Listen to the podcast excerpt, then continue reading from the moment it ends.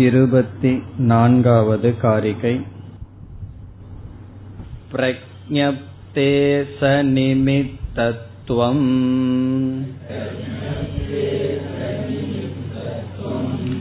அன்யதா த்வயநாசதக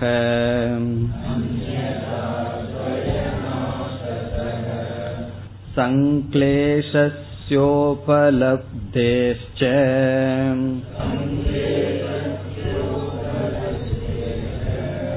பரதந்த்ராஸ்திதா மதா.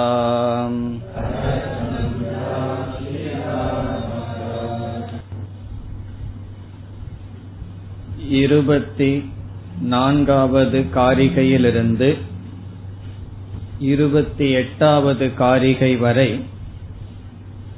புத்த மத நிராகரணம், புத்த மதத்தை சார்ந்தவர்கள் கொண்டுள்ள சில கருத்துக்கள் நீக்கப்படுகின்றது. சென்ற வகுப்பில் நாம் புத்த மதத்தில் உள்ள பிரிவுகளை பார்த்தோம். அதில் முக்கியமாக 2 பிரிவு, ஹீனயானம் மகாயானம் என்ற பிரிவு.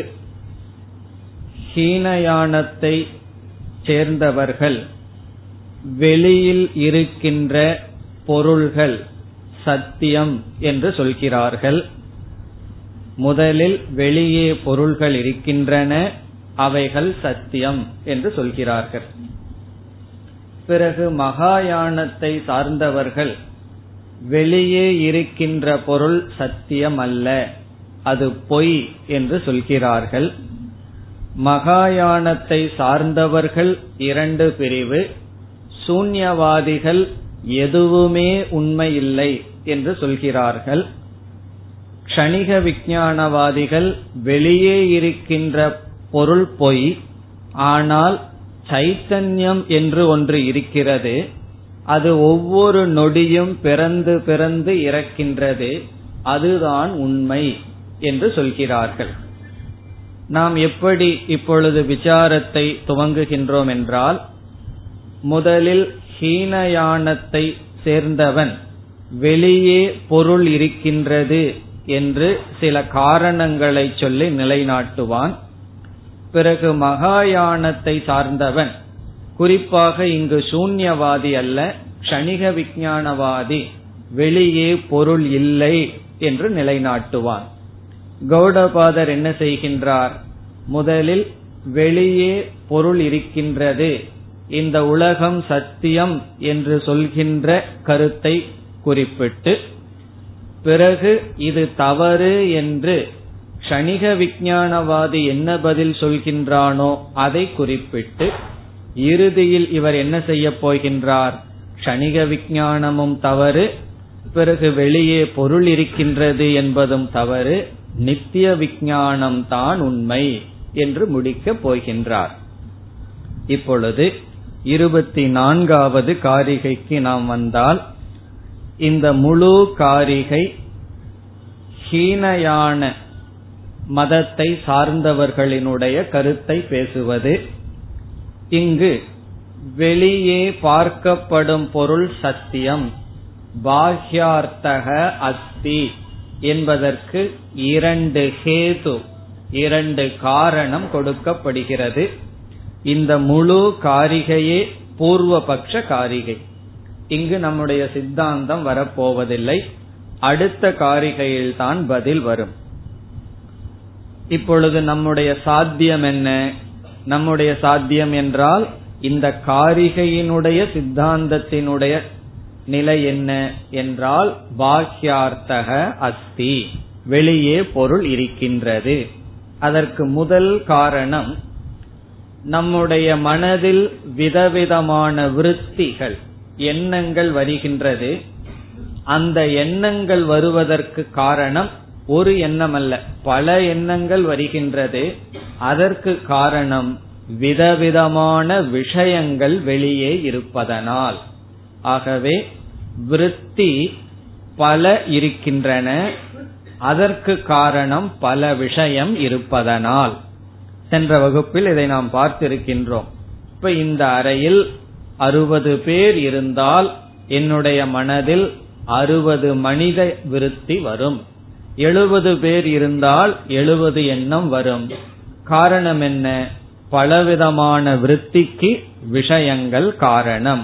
அப்படி இருக்கையில் க்ஷணிக விஞ்ஞானவாதி விருத்தி, க்ஷணிக ஞானம் சத்தியம் என்று சொல்லி வெளியே இருக்கின்ற விஷயம் பொய் என்று எப்படி சொல்ல முடியும்? அப்படி சொல்ல முடியாது. க்ஷணிக விஞ்ஞானம் எப்படி உண்மையோ அதற்கு காரணமான விஷயமும் உண்மை என்பது முதல் கருத்து. பூர்வ பக்ஷியினுடைய இரண்டாவது கேது என்னவென்றால், விதவிதமான சுகதுக்க அனுபவம் நமக்கு வருகின்றது. திடீரென்று சுகமோ திடீரென்று துக்கமோ வர முடியாது. அது வருவதற்கு காரணம் இருந்தாக வேண்டும். ஆகவே விதவிதமான வெளிப்பொருள் இருக்கின்ற காரணத்தினால்தான் விதவிதமான சுகதுக்கங்கள் வருகின்றது. இந்த 2 காரணத்தை சொல்லி வெளியே பொருள் இருக்கின்றது என்ற சித்தாந்தமானது இந்த காரிகையில் சொல்லப்படுகின்றது. இனி நாம் காரிகைக்குள் செல்லலாம். பிரக்ஞப்தேகே சநிமித்தத்துவம். பிரக்ஞப்தி என்ற சொல் இங்கு அறிவை குறிக்கின்றது, விருத்தியை குறிக்கின்றது. பிரக்ஞப்தேகே என்றால் விருத்திக்கு, சநிமித்தத்துவம். இங்கு நிமித்தம் என்றால் வெளியுள்ள பொருள், சநிமித்தத்துவம் என்றால் வெளியே பொருள் இருக்க வேண்டும். வெளியே பொருள் இருப்பதை கொண்டு அமைகின்றது. மனதிலுள்ள எண்ணம் வெளியே இருக்கின்ற பொருளின் அடிப்படையில் அமைகின்றது. ஒரு கால் அப்படி இல்லை என்றால் என்ன தோஷம் வரும்? அந்யதா. அந்யதா என்றால் ஒரு கால், அதாவது வெளியே விஷயம் இல்லாமல் மனதில் மட்டும் விருத்தி இருக்கின்றது, க்ஷணிக விஞ்ஞானம் மட்டும் இருக்கின்றது என்று கொண்டால் என்ன தோஷம் வரும்? கடைசி சொல் முதல் வரியில் துவய நாசதக. இங்கு துவயம் என்ற சொல்லுக்கு பொருள் இருமை.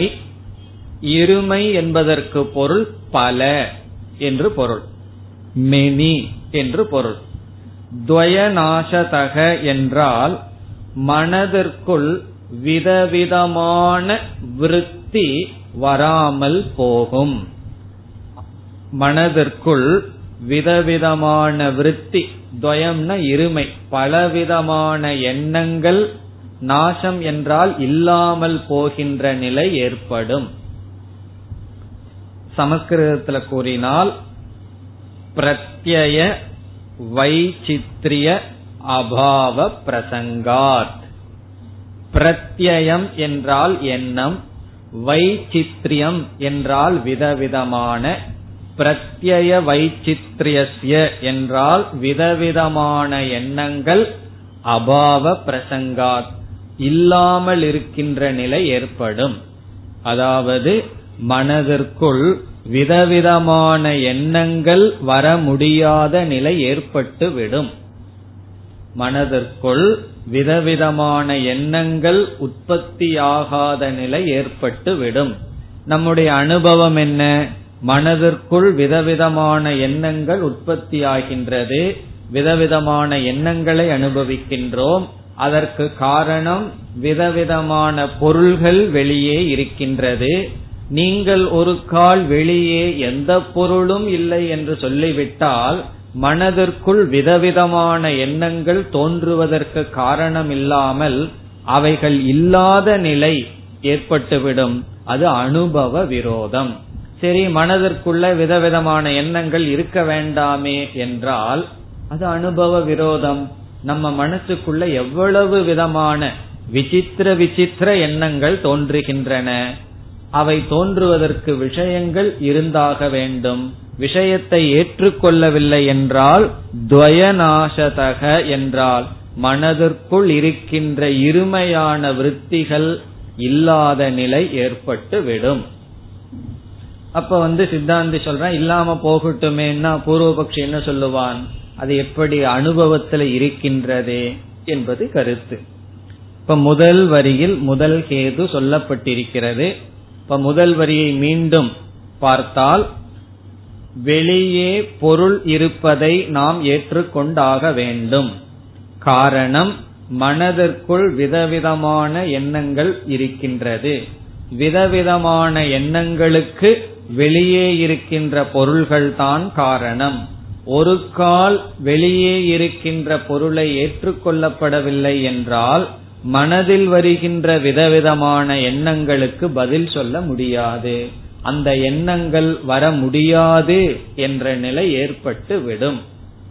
இதுதான் முதல் வரியினுடைய சாரம். இதே கருத்துதான் இரண்டாவது வரியிலும் வருகின்றது. இரண்டாவது வரியில் விதவிதமான அனுபவங்கள் நமக்கு வருகின்றது. துக்கம் முதலிய அனுபவங்கள் வருகின்றது. அதற்கும் காரணம் வெளியிருக்கின்ற விஷயம். நம்ம விதவிதமான அனுபவத்திற்குள் உட்படுகின்றோம். சுகம்ங்கிற அனுபவம், துயரம்ங்கிற அனுபவம், இதெல்லாம் வருது. இப்ப விளக்காசிரியர் சொல்றார், உடல்ல சந்தனத்தை தேய்த்தால் என்ன வரும்னா சுகம்ங்கிற அனுபவம். பிறகு அது மொட்டை அடிக்கும் போது தெரியும். மொட்டை அடிக்கும் போது என்ன அனுபவம்னா துக்கம்ங்கிற அனுபவம். என்ன கத்தியை வச்சு இழுத்துட்டு இருக்கோம். பிறகு அதுல சந்தனத்தை தேய்க்கிறோம்னு வச்சுக்கோமே, என்ன அனுபவம், சுகம்ங்கிற அனுபவம். இப்படி சுகம் துக்கம்ங்கிற அனுபவம் நமக்கு வருது. அதற்கு காரணம் என்ன, வெளியே இருக்கின்ற விஷயங்களினால். இப்ப கத்தி தலையில படும் பொழுது துயரம், உஷ்ண உடல்ல படும் பொழுது துயரம், குளிர்ச்சி படும் பொழுது சுகம் என்று சுகதுக்க அனுபவம் விதவிதமாக இருப்பதற்கு காரணம் விதவிதமான விஷயங்கள் இருக்கின்றது. நீ விஷயங்களே இல்லை என்றால் விதவிதமான அனுபவத்துக்கு என்ன காரணத்தை சொல்லுவாய்? ஆகவே ஹீனயான மதத்தை சார்ந்தவர்கள் கூறுகிறார்கள், வெளி விஷயம் இருக்கின்றது. இனி இரண்டாவது வரைக்கு வந்தால், சங்க்லேஷஸ்ய. சங்க்லேஷஸ்ய என்றால் துயரத்தினுடைய. சங்க்லேஷம் என்றால் துயரம், சங்க்லேஷஸ்ய என்றால் துயரம். நம்ம முதலியங்கிற வார்த்தையை சேர்த்திக்கணும். துயரம் முதலிய உபலப்தேகே, அனுபவத்தினால். உபலப்தேகே என்றால் அனுபவம் இருப்பதனால். உபலப்தி என்றால் அனுபவம். உபலப்தேகே ச என்ற சொல் இரண்டு ஹேதுவை சேர்த்துகிறது. முதல் வரியில விதவிதமான விருத்தி இருப்பதனால் வெளி விஷயத்தை ஏற்றுக்கொள்ள வேண்டும். இரண்டாவது வரியில விதவிதமான அனுபவங்கள் வருவதனால் அதற்கு காரணமாக வெளி விஷயத்தை ஏற்றுக்கொள்ள வேண்டும். இந்த ரெண்டு காரணத்தை சொல்லி ஹீனயான மதத்தை சார்ந்தவர்கள் என்ன முடிவுக்கு வருகிறார்கள்? ஆகவே வெளி பதார்த்தங்கள், பாஹ்ய பதார்த்தங்கள் இருக்கின்றன. எப்படி க்ஷணிக விஞ்ஞானவாதி மனதிற்குள்ள க்ஷணிக ரூபமான சைத்தன்யம் இருக்குன்னு சொல்றானோ, அதே போல வெளி விஷயமும் இருக்கின்றது. இனி கடைசி பகுதி, பரதந்திர அஸ்திதா. தந்திரம் என்றால் மதம். விதவிதமான மதங்களுக்கு தந்திரம். இப்ப வேதாந்தம், சாங்கியம், யோகம், பௌத்த மதம் என்று பலவிதமான சாஸ்திரங்கள் இருக்கின்றது. அது தந்திரம் என்று சொல்லப்படுகிறது. பரதந்திரம் என்றால் வேறு மதம். வேறு மதம், இங்கு வேறு என்பது ஹீனயான மதத்தை குறிக்கின்றது. இப்ப புத்த மதத்திலேயே பல தந்திரம் இருக்கின்றது. ஹீனயானம், மகாயானம் என்று. பிறகு அதிலேயே க்ஷணிக விஞ்ஞானவாதம், சூன்யவாதம்னு தனித்தனி மதத்துக்கு தந்திரம் என்று பெயர். பரதந்திர என்றால் ஹீனயானத்தை இது குறிக்கின்றது. மற்ற மதத்தை சார்ந்தவர்களால் ஏற்றுக்கொள்ளப்பட்ட ஒரு வார்த்தை இங்க சேர்த்துக்கணும், ஏற்றுக்கொள்ளப்பட்ட என்று. இப்ப பரதந்திர என்றால் ஹீனயான மதத்தை சார்ந்தவர்களால் ஏற்றுக்கொள்ளப்பட்ட அல்லது கருதப்படுகின்ற வார்த்தை நல்ல வார்த்தை. பரதந்திர என்றால் ஹீனயான மதத்தை சார்ந்தவர்களால் கருதப்படுகின்ற அஸ்திதா. அஸ்திதா என்றால் வெளியே இருக்கின்ற பொருள், வெளியே பொருள் இருக்கின்றது. அஸ்தின இருக்கு, அஸ்திதா என்றால் வெளியே பொருள் இருத்தல் என்ற தன்மை. மற்ற மதத்தை சார்ந்தவர்களால், மற்ற மதம்ங்கிறது இங்கு ஹீனயானத்தை சேர்ந்தவர்களால் கருதப்படுகின்ற வெளியே பொருள் இருக்கின்றது என்ற கொள்கையானது. கடைசி சொல் மதா. மதா என்றால் ஏற்றுக்கொள்ளப்பட வேண்டும், மதா ஏற்றுக்கொள்ளப்பட வேண்டும். இப்ப பரதந்திர அஸ்திதா மதா என்றால் ஹீனயானத்தை சேர்ந்தவர்களால் கருதப்படுகின்ற வெளியே பொருள் இருக்கின்றது என்ற கொள்கையானது ஏற்றுக்கொள்ளப்பட வேண்டும். அதற்கு காரணம் என்ன? விஷய வைச்சித்ரியாத் அனுபவ வைச்சித்ரியாத். அதான் சுருக்கமா சொன்னான், விருத்தி வைச்சித்ரியாத், விஷயம் அல்ல, பல விருத்தி இருப்பதனால், பல அனுபவம் வருவதனால். காரணம் என்ன? பல விருத்திக்கும் பலவிதமான அனுபவத்திற்கும் வெளியே பொருள் இருந்தாக வேண்டும். இல்லை என்று வைத்துக் கொள்வோமே, என்ன ஆகும்? ஒருவர் திடீர்னு சிரிப்பார், திடீர்னு அழுவார், திடீர்னு துயரம் வரும், திடீர்னு துக்கம் வரும். ஒன்னும் இல்லாம எண்ணங்கள் எல்லாம் ஓட ஆரம்பிச்சிடும். அப்படி இல்லை, எந்த எண்ணத்துக்கும் ஒரு விஷயம் இருக்கின்றது. ஒன்னா இப்ப நம்ம பார்த்து அனுபவிக்கிற விஷயம், அல்லது ஏற்கனவே பார்த்து அனுபவிச்ச சம்ஸ்காரங்கள், இப்படி ஏதோ ஒரு மெட்டீரியல் இருந்தா தான் அதை குறிச்சு விருத்திகள் எல்லாம் வரும், அதை வைத்துக் கொண்டு அனுபவங்கள் எல்லாம் வரும். ஆகவே வெளி விஷயங்கள் ஏற்றுக்கொள்ளப்பட வேண்டும். இந்த 24வது காரிகை வெளி விஷயம் இருக்கின்றது என்று கருதுகின்ற ஹீனயான மதத்தை சார்ந்தவர்களை பற்றி அவர்களுடைய கொள்கையை பேசும் காரிகை. இனி பதில் வருகின்றது அடுத்த காரிகையில். 25 பிரஜ்ஞப்தே சநிமித்தத்வம்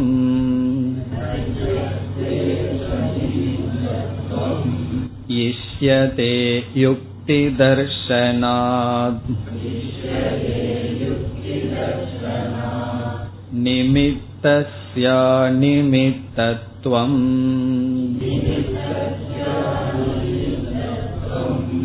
இஷ்யதே பூத தர்ஷனாத்.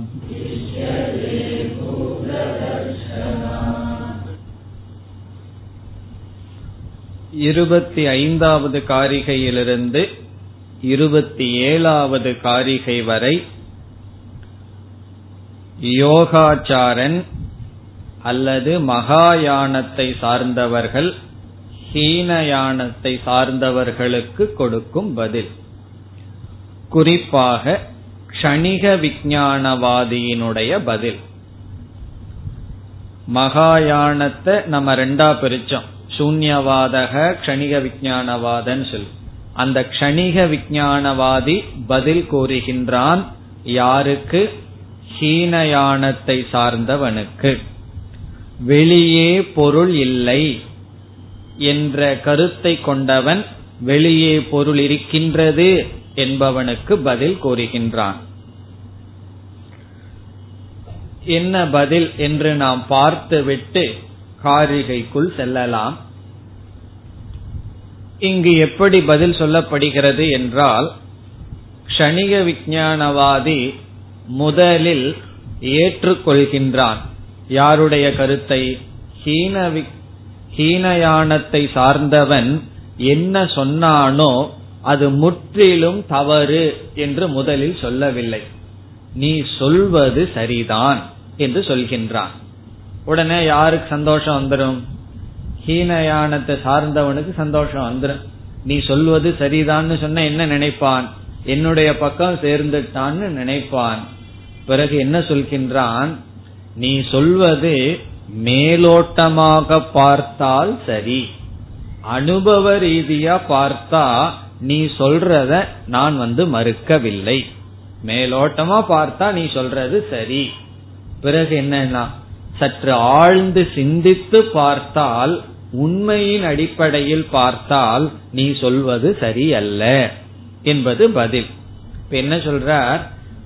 ஏதோ கொஞ்சம் புத்திய பயன்படுத்தி, புத்திய நம்ம விதவிதமான டிகிரியில பயன்படுத்தலாம், பயன்படுத்தாமே இருக்கலாம், பிறகு கொஞ்சம் பயன்படுத்தலாம், கொஞ்சம் அதிகமாகவும் பயன்படுத்தலாம். அப்படி புத்திய பயன்படுத்த நாம் தெரிந்து கொள்கின்ற விஷயம் மாறிட்டே இருக்கும். கொஞ்சம் கூட புத்திய பயன்படுத்தலைன்னா இந்த உலகத்தை பத்தி ஒரு கொள்கை வரும், கொஞ்சம் பயன்படுத்தினா ஒரு கொள்கை, கொஞ்சம் அதிகமா பயன்படுத்தினா இன்னும் கொஞ்சம் உள்ள ஆழ்ந்து போவோம். அப்படி இந்த க்ஷணிக விஞ்ஞானவாதி என்ன சொல்றான்?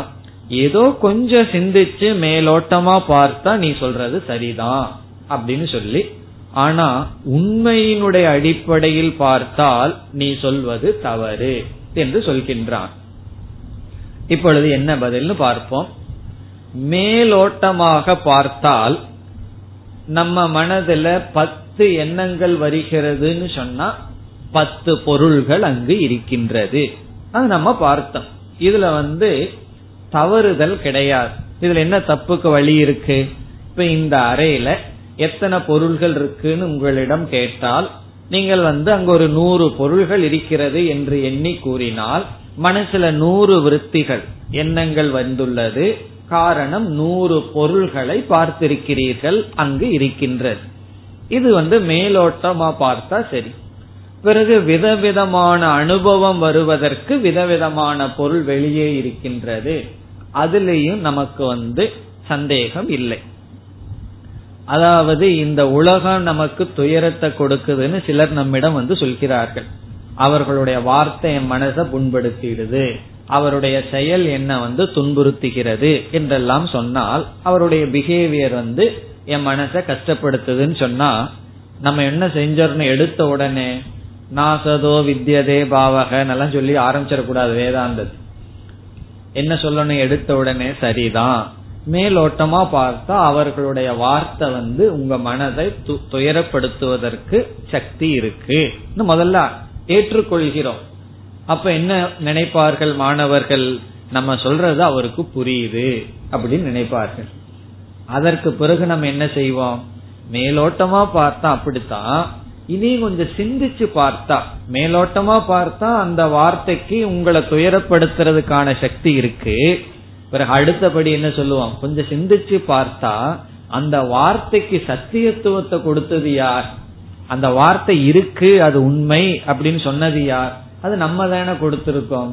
பிறகு நம்ம கையில தானே இருக்கு அந்த வார்த்தைய வாங்கி, அது துயரத்துக்குரியதா அல்லது சுகத்துக்குரியதா அல்லது உதாசீனமா இருக்கிறதான்னு யாரு கையில் இருக்குன்னு சொல்லி அடுத்த ஸ்டெப்ல என்ன புரிய வைக்கிறோம்?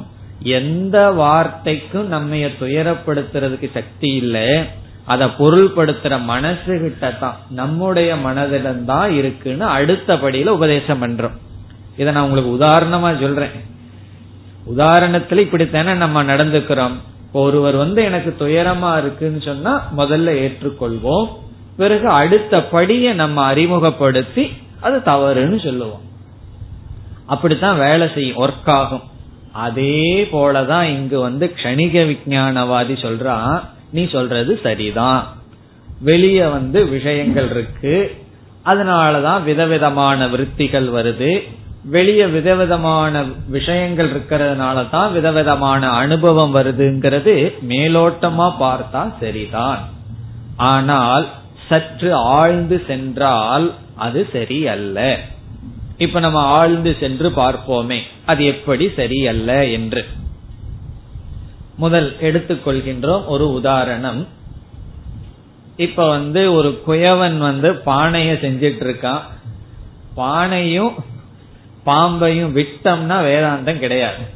அதனால ஆழ்ந்து போகணும்னா எங்க போவோம்? ஒன்னா பாம்பு கிட்ட போவோம் அல்லது பானை கிட்ட போவோம். இப்ப பானை கிட்ட போறோம். ஒரு புயவன் ஒரு பெரிய களிமண் குவியல வச்சிருக்கான். அங்க ஒரு 15 பானைய பண்ணி வச்சிட்டு இருக்கான். அப்பப்ப பானைய ப்ரொடியூஸ் பண்ணிட்டு இருக்கான். சூடா பானை அப்பப்ப உருவாயிட்டு இருக்கு. நம்ம போய் பார்க்கிறோம், 15 பானை வைக்கப்பட்டுள்ளது. நம்ம மனசுல எத்தனை விருத்திகள் இருக்கு? 15 எண்ணங்கள் இருக்கு. வேற எதையும் பார்க்கல, அந்த பானையை மட்டும் பார்த்துட்டு இருக்கோம். 15 எண்ணங்கள் இருக்கு. பிறகு 15 நிமிஷத்துல மறுபடியும் ஒரு 10 பானைய பண்ணிடுறான். அங்க எத்தனை எண்ணங்கள் இருக்கு? அங்க எத்தனை விஷயங்கள் வந்தாச்சு? 25 பானை வந்தாச்சு. 25 விஷயங்கள் இருக்கு. இப்போ பானைங்கிற அடிப்படையில பார்த்தோம்னா 25 பொருள், 25 விருத்திகள், 25 விஷயம், 25 விருத்தி எண்ணங்கள். பிறகு உண்மையிலேயே அங்க எத்தனை பொருள் இருக்கு, வஸ்து அங்க எத்தனை அப்படின்னு கேட்டா அங்க அத்தனை பானைக்கும் ஒரே ஒரு மூல காரணமான களிமண் தான் அங்க வஸ்துவா இருக்கு. அங்க வஸ்துன்னு சொன்னா ஒரு பொருளா இருக்கிறது ஒரே ஒரு களிமண்.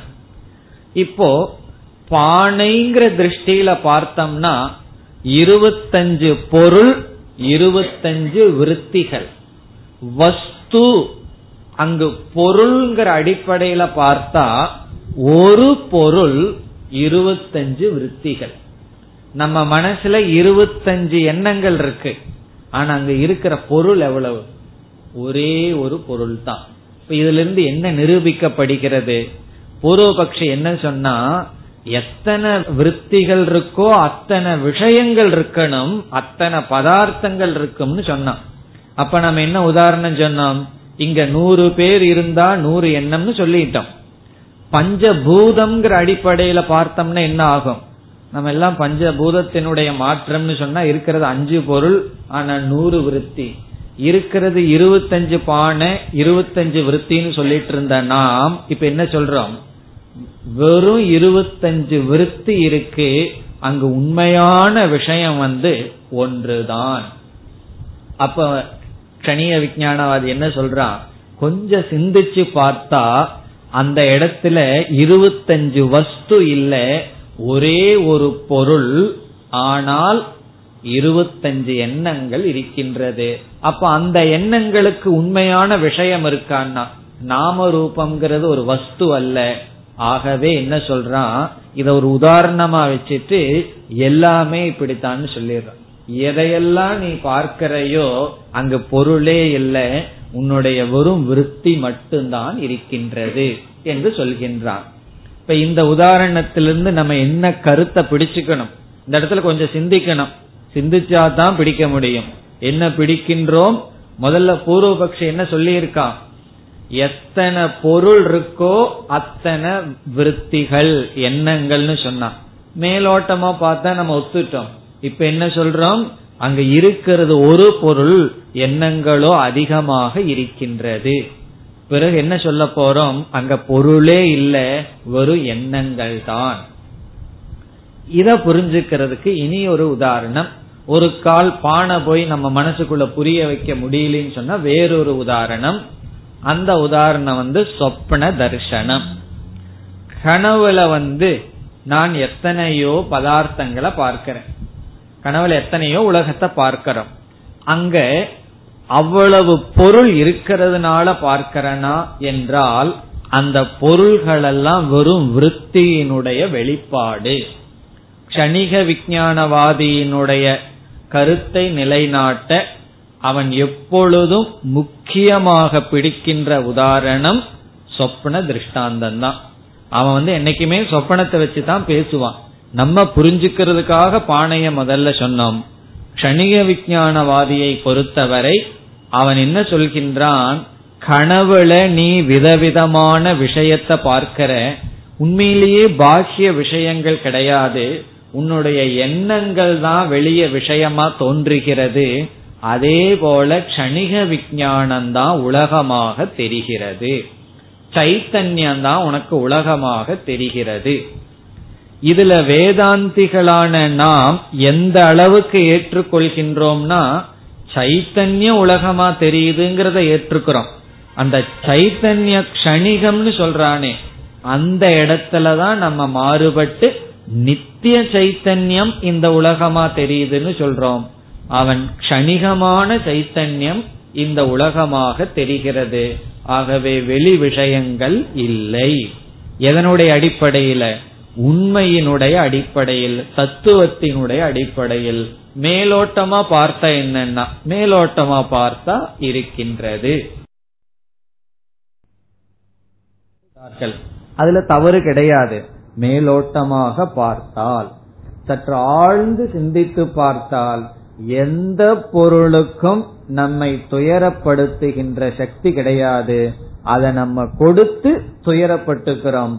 ஆழ்ந்து சிந்தித்து பார்த்தால் வேறு ஒரு தத்துவம், மேலோட்டமாக பார்த்தால் வேறு ஒன்று. அதத்தான் இங்கு சொல்றார். முதல் வரியில் என்ன சொல்றார்? நீ மேலோட்டமா பார்த்தா நீ சொல்றது சரிதான், ஆனால் உண்மையின் அடிப்படையில், வஸ்துவினுடைய அடிப்படையில் பார்த்தால் எந்த விஷயமும் விருத்திக்கு காரணமல்ல. விஷயம் இல்லாமலும் விருத்தி வரலாம். ஒரு பொருளே அங்க இருக்க வேண்டாம், ஆனா அங்க விருத்தி வரலாம். இப்ப வேறொரு உதாரணம் சொல்லணும்னு சொன்னா, இப்ப மனிதனுடைய கொம்புன்னு நினைக்கிறோம், அல்லது பேய் பிசாசுன்னு ஏதாவது நினைச்சிட்டு இருக்கோம். நம்ம அந்த விஷயத்தை பார்த்தா விருத்தி வந்திருக்கு. விஷயம் இல்லாமலேயே விருத்தி வருகின்றது. நம்மளுடைய கற்பனையில் விருத்திகள் வருகின்றது. ஆகவே ஒவ்வொரு எண்ணத்துக்கும் அதற்கு நிகரான பொருள் வெளியே இருக்கணுங்கிற நியதி இல்லை. மேலோட்டமா பார்த்தா அப்படி இல்லை, ஆனால் ஆழ்ந்து பார்த்தால் அப்படி இல்லை. இதுதான் இங்கு பதிலாக சொல்லப்படுகின்றது. இப்பொழுது காரிகைக்குள் செல்லலாம். பிரக்ஞப்தேஹே சநிமித்தத்துவம். சென்ற காரிகையில சொன்ன முதல் பகுதி அப்படியே இவர் சொல்றார். பிரக்ஞப்தேகே சநிமித்தத்துவம்னா 24வது காரிகையில பூர்வபக்ஷியினுடைய சித்தாந்தம் அது அப்படியே சொல்லி, இஷ்யதே ஏற்றுக்கொள்ளப்படுகிறது. பிரக்ஞப்தினா விருத்திக்கு விஷயம் இருத்தல் என்பது, அதாவது ஒவ்வொரு எண்ணத்துக்கும் ஒவ்வொரு விஷயம் இருக்கின்றது என்ற உன்னுடைய கருத்து இஷ்யதே. இஷ்யதே என்றால் ஏற்றுக்கொள்ளப்படுகிறது. உன்னுடைய கருத்து ஏற்றுக்கொள்ளப்படுகிறது, எல்லோராலும் எங்களாலும் ஏற்றுக்கொள்ளப்படுகிறது. எந்த நிலையில், எப்பொழுது ஏற்றுக்கொள்ளப்படுகிறது? எப்பொழுதும் அல்ல. எப்பொழுது? பிறகு யுக்தி தர்ஷனாத். இந்த இடத்துல என்ன சொல்றார்? கொஞ்சம் அறிவை பயன்படுத்தி பார்க்கும் பொழுது அது சரி போல்தான் தெரிகிறது. யுக்தி தர்ஷனம்னு சொன்னா கொஞ்சம் அறிவை பயன்படுத்தினாலும் கூட சரியாகத்தான் இருக்குன்னு சொல்ற. காரணம் என்ன? ஒரு பூர்வபக்ஷியானவன் ஒவ்வொரு எண்ணங்களுக்கும் விஷயம் இருக்க வேணும்ங்கிற அளவுக்கு சிந்திச்சிருக்கான் அல்லவா? இப்ப அவன் அறிவை பயன்படுத்தாதவன் அல்ல, ஏதோ கொஞ்சம் அறிவை பயன்படுத்தி இருக்கான். அறிவுப்படி பார்த்தா அது அப்படிதான் தெரிகின்றது. எப்படி? ஒவ்வொரு எண்ணத்துக்கும் ஒவ்வொரு விஷயம் இருக்க வேண்டும் என்று தெரிகிறது. ஆகவே யுக்தி தர்ஷனாத் என்றால் கொஞ்சம் யுக்தியை பயன்படுத்தி பார்க்கையில் நீ சொல்வது ஏற்றுக்கொள்ளப்படுகின்றது. பிறகு 2வது வரியில சொல்றார், நிமித்தஸ்ய அநிமித்தத்துவம். நீ எதை நிமித்தம்னு சொன்னையோ அது நிமித்தம் அல்ல என்பது, அதாவது நிமித்தம்னா என்ன? வெளி விஷயம் காரணம். இங்க நிமித்தம்னா வெளி விஷயம், நிமித்தசியன வெளி விஷயம் காரணம். எதற்கு? மனதில தோன்றுகின்ற எண்ணங்களுக்கு, மனதில தோன்றுகின்ற விதவிதமான எண்ணங்களுக்கு வெளியே இருக்கின்ற விஷயம் காரணம் என்று எதை நீ சொன்னாயோ அந்த நிமித்தத்துக்கு அநிமித்தத்துவம், நிமித்தமில்லாத தன்மை. நிமித்தமில்லாத தன்மை அதாவது வெளி விஷயம் இருக்கின்றது என்பதற்கு வெளி விஷயம் இல்லை என்பது. நிமித்தஸ்ய அநிமித்தத்துவம் என்றால் நிமித்தமாக நீ நினைத்தது நிமித்தம் இல்லை என்பது இஷ்யதே ஏற்றுக்கொள்ளப்படுகிறது. நீ எதை நிமித்தம்னு சொன்னையோ அது நிமித்தம் அல்ல என்பதும் ஏற்றுக்கொள்ளப்படுகிறது. இந்த இடத்துல நிமித்தம்னா என்ன, இவன் என்ன சொல்லியிருக்கான் பூர்வபக்ஷி, வெளி விஷயம் விதவிதமான விருத்திக்கு நிமித்தம். இந்த இடத்துல நிமித்தம்னா காரணம். வெளி விஷயம் விதவிதமான விருத்திக்கு நிமித்தம்னு சொன்னையே அந்த வெளி விஷயத்தினுடைய நிமித்தம்ங்கிற தன்மை அது நிமித்தம் அல்ல. வெளி விஷயம் விருத்திக்கு காரணம் அல்ல. வெளி விஷயம் இல்லாமலேயே விருத்தி இருக்கும். இங்கு 25 பொருளா இருந்தது, 25 விருத்தி வர்றதுக்கு அங்க இருக்கிறது ஒரே களிமண் தான். ஆகவே இவன் என்ன சொன்னா, ஒவ்வொரு பொருளும் நிமித்தமா இருந்து 25 விருத்திய உருவாக்குதுன்னா இவர் என்ன சொல்றாரு, அது மேலோட்டமா பார்த்தா சரியாதான் இருக்கு. ஆனால் நீ எதை நிமித்தமா சொன்னையோ, 25 விருத்தி வர்றதுக்கு எதை நிமித்தமா சொன்னையோ அது நிமித்தம் அல்ல என்பது ஏற்றுக்கொள்ளப்படுகிறது. பூத தர்ஷனாத். பூத தர்ஷனாத் என்றால் இங்கு பூதம் என்ற சொல்லுக்கு பொருள் உண்மை, சத்தியத்தின் அடிப்படையில், உண்மையின் அடிப்படையில். உண்மையின் அடிப்படையில் பார்த்தால் வெளி விஷயம் நிமித்தம் என்பது நிமித்தம் அல்ல என்று ஏற்றுக்கொள்ளப்படுகிறது. இப்ப பூத தர்ஷனாத் என்றால் வஸ்து தர்ஷனாத், காரண தர்ஷனாத். இது நம்ம மீண்டும் பார்க்கலாம். அதாவது பூத தர்ஷனம்னா இந்த இடத்துல களிமண் தர்ஷனம்னு புரிந்து கொள்வோம். யுக்தி தர்சனம்னு சொன்னா பானை தர்சனம். பானையினுடைய தர்சனத்தின் அடிப்படையில பார்த்தா ஒவ்வொரு பானையும் ஒவ்வொரு விருத்தி வர்றதுக்கு காரணமா தெரிகின்றது. களிமண்ணினுடைய அடிப்படையில பார்த்தா அங்கு இருக்கிறது ஒரே களிமண், ஆனா மனசுல வந்த விருத்தியோ எவ்வளவு, நம்ம மனசுல வந்தது 25 விருத்தி. ஆகவே களிமண்ணினுடைய தர்சனத்துல பார்த்தால் 25 விருத்திக்கு நிமித்தமா நீ எதை சொன்னையோ அங்க நிமித்தமே இல்லை. நிமித்தம் இல்லாமல் இவ்வளவு விருத்திகள் வந்துள்ளது. இதிலிருந்து என்ன முடிவுக்கு வருகின்றார், நீ என்ன காரணம் சொல்லி வெளி விஷயம் இருக்குன்னு சொன்ன, எனக்கு விதவிதமான விருத்தி வர்றதுனால விதவிதமான பதார்த்தம் இருக்குன்னு சொன்ன, இங்க உனக்கு விதவிதமான விருத்தி வந்தாச்சு, அங்க விதவிதமான பதார்த்தம் இல்லை. ஆகவே வெறும் விருத்திதான் சத்தியம், க்ஷணிக விஞ்ஞானந்தா உண்மை, விஷயம் கிடையாது. பூத தர்ஷனாத், காரண தர்ஷனாத், வஸ்து தர்ஷனாத், சத்திய தர்ஷனாத். தர்ஷனாத்னா அதன் அடிப்படையில், அந்த அடிப்படையில பார்த்தால் நிமித்தத்திற்கு நிமித்தமில்லை என்பது ஏற்றுக்கொள்ளப்படுகிறது. எப்படி பதில் சொல்லியிருக்கார், நம்ம பூர்வபக்ஷ ஸ்லோகத்தை பார்க்கும்போது பதிலே இல்லைன்னு தோன்றி இருக்கும். அது எப்படி கரெக்டா சொல்லியிருக்கானே பூர்வபக்ஷி, 100 விஷயம் இருந்தா 100 விருத்தி இருக்கும், ஆகவே விஷயம் இருக்குன்னு. இங்க எப்படி பதில் சொல்லியிருக்கார், அது சரி, ஆனால் உண்மையை நீ கண்டுபிடித்து பார்த்தால் உன்னுடைய விருத்திக்கு விஷயம் இல்லை. இத நம்ம வேறு உதாரண சொப்பன திருஷ்டாந்தத்தை எடுத்தாலும் நன்கு விளங்கும். இப்ப என் மனசுல புலிங்கிற எண்ணம் வருது, அங்க புலிங்கிற பதார்த்தம் இல்லை. அது சம்ஸ்காரம் இருக்கலாம், ஆனால் அந்த உண்மையிலேயே பதார்த்தம் அங்கு கிடையாது. புலிங்கிற பதார்த்தம் இல்லாம புலிங்கிற எண்ணம் வந்துள்ளது, அப்படியும் புரிந்து கொள்ளலாம். அல்லது 25 பொருள் அங்கு இல்லை, 25 எண்ணம் வந்துள்ளது. இதிலிருந்து என்ன தெரிகிறதுனா விருத்தி மட்டும் இருக்கின்றது, விஷயம் இல்லை. இனி இதே கருத்தை தான், அதாவது வெளி விஷயங்கள் உண்மையில் கிடையாது, வெறும் க்ஷணிக விஞ்ஞானம், ஒவ்வொரு நொடி பொழுதும் பிறந்து பிறந்து இறக்கின்ற அறிவு மட்டும் இருக்கின்றது, அதுதான் உண்மை என்ற கருத்தை மேலும் க்ஷணிக விஞ்ஞானவாதி நிலைநாட்டுகின்றான். இனி அடுத்த ஸ்லோகத்திலும் இதே கருத்துதான் விதவிதமான பூர்வ பட்சங்களை நிராகரிப்பதன் மூலம் நிலைநாட்டப்படுகின்றது. அடுத்த 26வது காரிகை. சித்தம் ந சம்ஸ்பிருஷத்யர்த்தம்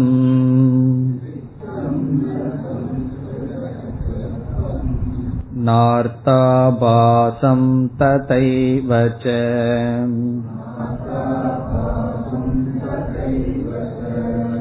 அபூதோ கியதச்சார்த்தஹ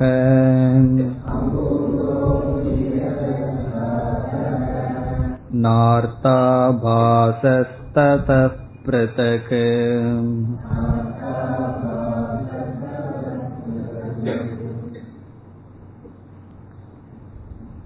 இங்கு ஒரு பூர்வ பட்சத்தை நாம் முதலில் பார்க்க வேண்டும். அந்த பூர்வ பட்சத்திற்கு பதில் இந்த காரிகையில் இருக்கின்றது. என்ன பூர்வ பட்சம்? முதல்ல என்ன சந்தேகம் என்றால், ஞேய அபாவே ஞான அபாவக என்பது பூர்வ பட்சியினுடைய கருத்து. ஞேய அபாவே ஞான அபாவம். ஞேயம் என்றால் அறியப்படுகின்ற விஷயம் இல்லை என்றால் அங்கு அறிவும் இல்லை.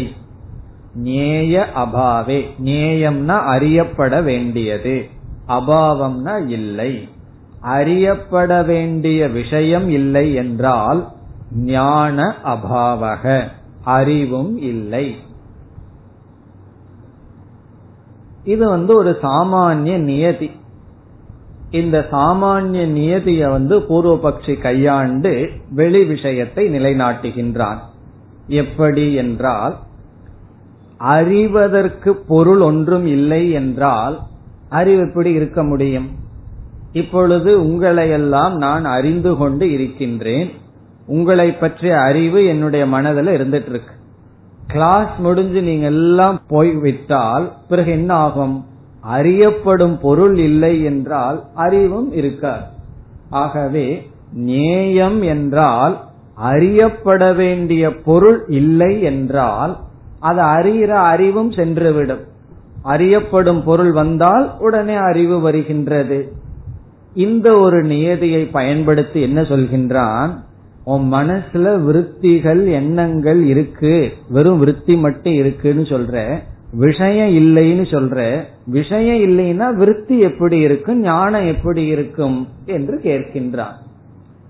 மேலோட்டமாக பார்த்தால் இதையும் சரின்னு தான் நம்ம சொல்லணும், இதெல்லாம் தப்புன்னு சொல்றது இல்லை. ஏன்னா இந்த நியாயத்தை எல்லாம் பல இடத்துல நம்மளே பயன்படுத்தி இருக்கோம். அதனாலதான் சென்ற காரிகையில கௌடபாதர் கவனமா கையாண்டார். யுக்தி தர்ஷனா திஷ்யதேன்னு சொன்னார். காரணம் என்ன? இப்ப எதையெல்லாம் நம்ம பூர்வ பக்தின்னு சொல்லிட்டு இருக்கிறோமோ அதையெல்லாம் ஒரு காலத்துல நம்ம பயன்படுத்தி இருக்கோம் சில கருத்துக்களை நிலைநாட்டுவதற்கு. ஆகவே மேலோட்டமா பார்த்தா இந்த கருத்தையும் ஏற்றுக்கொள்கின்றோம். என்ன கருத்து? ஞேய அபாவே ஞான அபாவம். எனக்கு அறியறதுக்கு விஷயம் இல்லைன்னு சொன்னா அந்த இடத்துல அறிவும் கிடையாது. அறியறதுக்கு விஷயம் இல்லை, நான் அறிஞ்சிட்டே இருக்கிறேன்னா எதை போய் அறியறது? கத்திரிக்காயத்தான் அறியணும். அறியறதுக்கு அறிவுக்கு ஒன்றும் கிடையாது. வேற ஏதாவது போட்டு அறுக்கலாமே தவிர அறிவதற்கு ஒன்றும் கிடையாது. காரணம் என்ன? அறியப்படும் பொருள் இல்லை என்றால். இதை வச்சுட்டு பூர்வபக்ஷி என்ன சொல்றான்? நீ பாஹ்யார்த்தம் எதுவுமே இல்லைன்னு சொன்னா அங்க என்ன அறிவு உனக்கு இருக்க போகிறது? அதற்கு பதில் இங்கு வருகின்றது. இங்கு என்ன பதில் என்றால், மேலோட்டமா பார்த்தா சரிதான் இங்கேயும். பிறகு என்ன சொல்றோம்? அறிவு என்பது பிரகாசத்தை போன்றது. அறிவு என்பது பிரகாசத்தை போன்றது. இப்ப சூரியன் ஒரு பொருளை பிரகாசப்படுத்துறான். பொருள் இருந்தா அந்த பொருள் பிரகாசிச்சிட்டு இருக்கு. அந்த பொருள் இல்லை என்றால் பிரகாசம் இருக்கத்தான் செய்கின்றது. இப்ப லைட் இருக்கு, நம்ம இருந்தோம்னா நம்மளைய பிரகாசப்படுத்திட்டு இருக்கு. நம்ம எல்லாம் போயிட்டோம்னு வச்சுக்கோமே, அது ஆட்டோமேட்டிக்கா ஆஃப் ஆயிருமா? யாருமே இல்லையே நான் ஏன் எரிஞ்சிட்டு இருக்கணும்னு போகாது, அது அப்படியே லைட் எரிஞ்சிட்டே இருக்கும். அப்போ என்ன சொல்றார், அறிவு என்பது பிரகாச ரூபம் என்றால் அதற்கு கர்மம் அவசியம் இல்லை. இந்த இடத்துல கர்மம்னா ஆப்ஜெக்ட், அறிவுக்கு ஆப்ஜெக்ட் தேவையில்லைன்னு சொல்ற. அறிவுன்னு இருந்தா ஆப்ஜெக்ட் இருந்தா அந்த ஆப்ஜெக்ட் அது வந்து விளக்கு, பொருள் இல்லை அப்படின்னா அந்த அறிவு இருந்துட்டே இருக்கு. எப்படின்னா பிரகாசத்தை போல, இப்போ சூரியன் வந்து ஒரு பொருள் இருந்தா அதை பிரகாசப்படுத்தும், பொருள் இல்லைன்னா அது பிரகாசப்படுத்தாது. அப்ப சூரியன் லைட்டே இல்லைன்னு நம்ம சொல்ல முடியாது. அதே போல இங்க ஞானம்ங்கிறதுக்கு வெளி விஷயம் இருந்துதான் ஆகணும்னு இல்ல, வெளி விஷயம் இல்லை அப்படின்னா ஞானமே போயிரும்னு சொல்ல முடியாது. இப்ப நீங்க எல்லாம் போயிட்டீங்கன்னா நான் ஜடம் ஆயிருவேன், யாராவது வந்தா உடனே அறிவு வந்துடும் சொல்ல முடியுமா? முடியாது. ஆகவே வெளி விஷயம் இருந்தா அந்த அறிவு வந்து விஷயத்தை விளக்கும், இல்லைன்னா அது அறிவாக இருக்கும். ஆகவே இந்த நியதி இங்கு சரிப்பட்டு வராது என்று சொல்கின்றார். அப்ப என்ன இதற்கு பதில், ஸ்புரணம் கர்ம ந அபேக்ஷதே சூரியவது. ஸ்புரணம்னு சொன்னா அறிவு, கர்ம ந அபேக்ஷதே சூரியனுடைய ஸ்புரணம் அல்லது மனதில் இருக்கின்ற அறிவு கண்டிப்பா பொருள் வேணுங்கிற அவசியம் இல்லை, பொருளை சார்ந்துதான் அறிவு இருக்கணுங்கிற அவசியம் இல்லை. அதுதான் இந்த காரிகையினுடைய சாரம். இனி காரிகைக்குள் செல்லலாம்.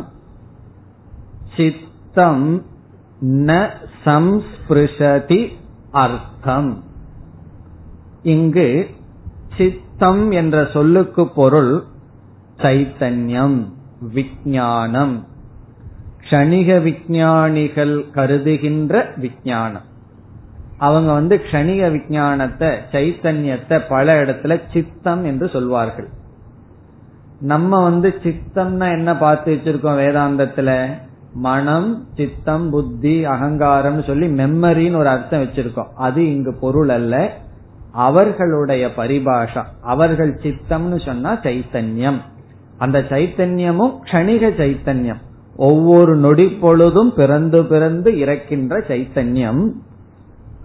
ந சம்ஸ்பிருஷதி தொடுவதில்லை. அர்த்தம், அர்த்தம்னா பொருளை, ஆப்ஜெக்ட், ஒரு பொருளையும் அது தொடுவதில்லை, அது வந்து கான்டாக்ட் பண்றதில்லை. சைத்தன்யம் வந்து எந்த பொருளையும் போய் தொடுவதில்லை. காரணம் என்ன, பொருள் ஒண்ணு இருந்தா தானே. கணிக விஞ்ஞானவாதி என்ன சொல்றான், வெளிய பொருள் கிடையாது, இந்த சைத்தன்யத்தின் தான் அது பொருளா தெரிஞ்சிட்டு இருக்கு. எப்படி, சொப்பன திரஷ்டா, கனவை பார்ப்பவன், எந்த பொருளும் அங்க கிடையாது, அவனுடைய அறிவு தான், சம்ஸ்காரத்திலிருந்து எடுத்த அறிவு தான் அங்க பொருளா தெரிஞ்சிட்டு இருக்கு. அதனாலதான் இவங்களுக்கு கனவு ரொம்ப முக்கியம். என்ன சொல்கிறார்கள், சம்ஸ்காரத்தில் எடுத்து அதிலிருந்து அறிவை எடுத்து அந்த அறிவு தான் வெளிய பொருளா பார்த்துட்டு இருக்கான். இந்த அறிவு உண்மையிலேயே வெளிய பொருள் இருந்து அதை போய் தொடவில்லை. அப்படி வெளிய பொருள் இல்லைன்னா அறிவு வராதுன்னு நீ சொல்ல முடியாது. கனவுல எந்த பொருள் இருந்தது அறிவு வருவதற்கு? ஒரு பொருளும் இல்லாமல் எப்படி வெளி பொருள் இருப்பது போன்ற தோற்றம் உள்ளதோ அதே போல இப்பொழுதும் வெளி பொருளை சைத்தன்யம் தொடுவதில்லை. காரணம் என்ன, வெளிப்பொருளே கிடையாது. வெளிப்பொருள் இருந்தால்தான் சைத்தன்யம் இருக்க வேண்டும் என்ற நியதியும் இல்லை. சித்தம் அர்த்தம் ந சம்ஸ்பிருஷதி, சைத்தன்யம் பொருளை தொடுவதில்லை. பிறகு பூர்வபக்ஷி சொல்றான், பொருளை தொடாட்டியும் பொருள் போன்ற தோற்றத்தை தொடலாம் அல்லவா, பொருளை தொட வேண்டாம், அர்த்த ஆபாசத்தை தொடலாம் அல்லவா. எப்படி நம்ம வந்து சித் சிதாபாசம்னு சொல்றோம், அதே போல அர்த்தம் அர்த்தாபாசம்னு வச்சுக்குவோமே, பொய்யானதை போய் தொடரலாமான்னா அதையும் தொடாதுங்கிறார். அர்த்தம் இருந்தாத்தேனா அர்த்தாபாசம்னு ஒன்னு இருக்கும். இப்போ ஒரு பொருள், அந்த பொருளினுடைய நிழல் அல்லது அந்த பொருளை போன்ற பொய்யான ஒரு பொருள் ஒன்று இருக்கு, அதை போய் தொடலாமான்னா அதையும் தொடாது. காரணம் என்ன? அதுவும் இல்லை. அத சொல்றார், ந அர்த்தாபாசம் ததைவச்ச. ந அர்த்தாபாசம், அர்த்தாபாசத்தையும் ததைவ அதை போல, ந சம்ஸ்பிருஷதி தொடுவதில்லை. இங்க என்ன சொல்றார்?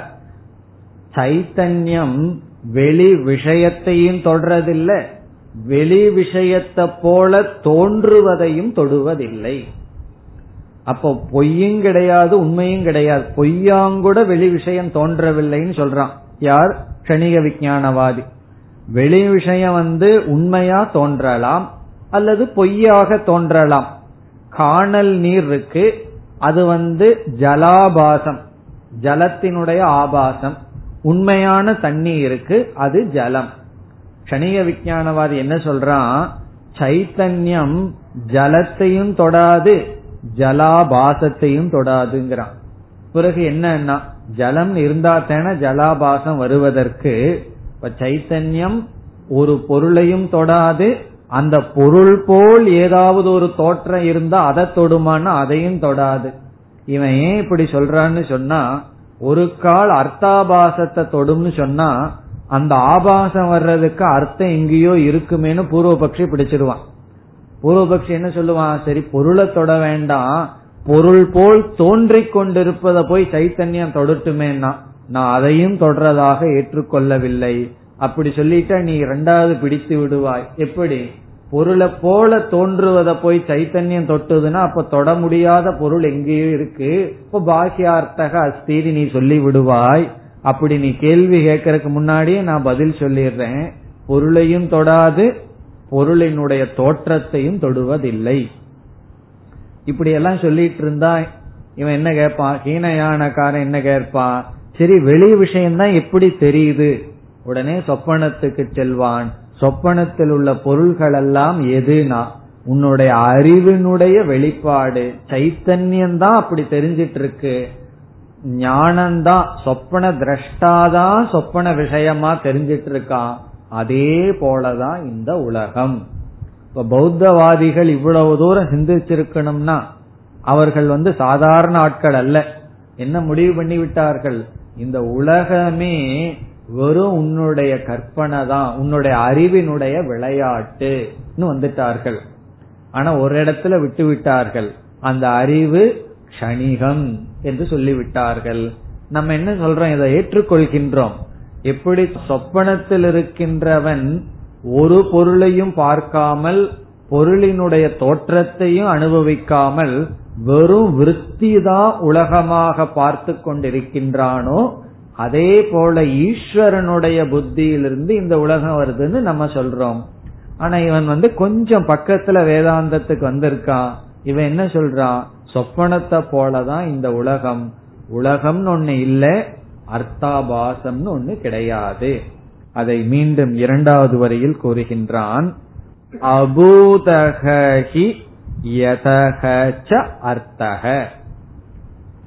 அபூதஹன இல்லை, அபூதஹன நாஸ்தி. எது நாஸ்தி? அர்த்தஹ. அர்த்தஹ அபூதஹ. அர்த்தம்னு சொன்னா எந்த பொருளும் கிடையாது, வெளியே எந்த விஷயமும் கிடையாது. யதகன யாது காரணத்தினால். அபூதகங்கிற வார்த்தை எடுத்து அர்த்தகங்கிற வார்த்தையோட சேர்த்திக்கணும். அர்த்தகங்கிறது எங்க இருக்கு? யதஹ ச அர்த்தஹ, யதச்சார்த்தஹ. அர்த்தஹ அபூதஹ, வெளியே ஒரு பொருளும் கிடையாது, வெளி விஷயம் கிடையாது. பிறகு அர்த்தாபாசமும் கிடையாது. ந அர்த்தாபாசக, விஷயமே இல்லைன்னு சொன்னா அர்த்தாபாசம் ஏதாவது இருக்க போகுதா? அதுவும் கிடையாது. நீரே இல்லைன்னு சொன்னா காணல் நீர் எப்பாவது இருக்க முடியுமா? பகவான் தண்ணிய படைச்சதுனாலதான் காணல் நீர்ங்கிறத நம்ம பார்க்க முடியும். ஒரு கால் நீர்ங்கிற வஸ்துவையே பகவான் படைக்கலன்னு வச்சுக்கோமே, நம்ம யாராவது காணல் நீரை பார்த்துட்டு இருப்போமோ? பார்க்க முடியாது. அப்படி அர்த்தமும் கிடையாது, அர்த்தாபாசமும் கிடையாது. பிறகு இதெல்லாம் தெரியுதே, இவைகளெல்லாம் எங்க போறது? அதற்கு பதில் சொல்றார் ததக பிருதக் ந. ததக பிருதக் ந என்றால் இந்த தெரிகின்ற அனைத்தும் சைத்தன்யத்திலிருந்து வேறில்லை. ததகன சைத்தன்யத்திலிருந்து, சித்ததக சித்தாத் பிருதக் சித்தத்திலிருந்து வேறாக ந எதுவும் கிடையாது. சித்தத்திலிருந்து வேறாக எதுவும் கிடையாது. இதை எப்படி புரிந்து கொள்ள வேண்டும்? சொப்பனத்தில் இருக்கின்ற பதார்த்தங்கள் சொப்பனத்தை பார்ப்பவனிடமிருந்து வேறாக இல்லை. கனவில் பார்க்கப்படும் பொருள்கள் பொருள்களாக பார்க்கப்படுவது, அனுபவிக்கப்படுவது கனவு காண்பவனுக்கு காட்டிலும் வேறாக இல்லை. இப்ப இவர்களுடைய கொள்கை என்னன்னா சப்ஜெக்ட் தான் இருக்கு, ஆப்ஜெக்ட் கிடையாது. இதுதான் இவங்களுடைய கொள்கை. ஆப்ஜெக்ட் இல்லாத சப்ஜெக்ட். சப்ஜெக்ட் என்ன? பார்ப்பவன் தான் இருக்கா, அனுபவிக்கிறவன் தான் இருக்கா, அனுபவிக்கிறப்பட பொருள்ங்கிறதே கிடையாது. இது நம்ம வேதாந்தத்துல ஒத்துக்கிறோம். ஆப்ஜெக்ட்லெஸ் கான்சியஸ்னஸ் நம்ம பொருள் இல்லாத வெறும் சைத்தன்யம்தான் உண்மைன்னு ஒத்துக்கிறோம். அதத்தான் இவனும் கூறுகின்றான், சைத்தன்யத்திற்கு வேறாக எதுவும் கிடையாது. இதெல்லாம் சொப்பனத்தை எடுத்துட்டு சிந்திச்சோம்னா தான் நமக்கு புரியும். கனவுல எனக்கு வேற ஏதாவது ஒரு பொருள் இருக்கா? இந்த இடத்துல எனக்குன்னா தைஜசன், தைஜசனுக்கு வேறாக ஒரு பொருளும் கிடையாது. இந்த சம்ஸ்காரம் இதெல்லாம் தைஜசனோட போயிருது. இப்ப சம்ஸ்காரத்தை எடுத்துட்டு இவன் தைஜசனா பார்த்துட்டு இருக்கிறவன், கனவை அனுபவிப்பவன், அவனுக்கு வேறாக எந்த பொருளும் இல்லையோ அதே போல இப்ப பார்க்கிற எல்லா பொருளும் பார்க்கின்ற அறிவுக்கு வேறாக இல்லை. இனி அடுத்த காரிகையிலையும் வேற பூர்வபக்ஷம் வரும். பிறகு ஷனிய விஞ்ஞானவாதி சொல்லுவான், இவைகளையெல்லாம் நம்ம ஏற்றுக்கொண்டு கடைசியில் என்ன சொல்ல போறோம்? இதெல்லாம் சரி, ஆனா ஒரே ஒரு கருத்து, நீ எதை ஷணிகம் ஷணிகம் சொல்றையே அது நித்திய விஞ்ஞானம். மேலும் அடுத்த வகுப்பில் பார்ப்போம். ஓம் பூர்ணமதః பூர்ணமிதம் பூர்ணாத் பூர்ணமுதச்யதே பூர்ணஸ்ய பூர்ணமாதாய பூர்ணமேவாவசிஷ்யதே.